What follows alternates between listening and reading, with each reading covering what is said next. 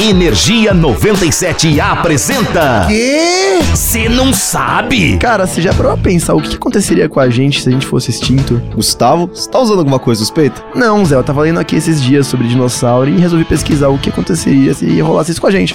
Por que você tá pesquisando sobre dinossauro? Zé, segue o roteiro. Ok. Gu, me conta o que aconteceria. Isso, boa.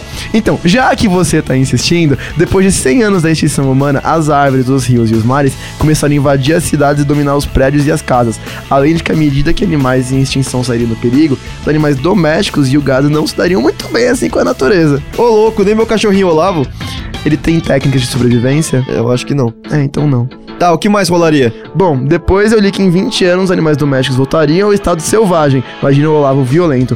Em 50 anos no Rio Tietê ficaria limpo, em 70 anos toda a camada de ozônio estaria recuperada, e em 300 anos a temperatura da Terra ia começar a cair. Daí em mil anos as construções iam sumir e em 5 mil anos a Mata Atlântica ia tomar São Paulo inteira.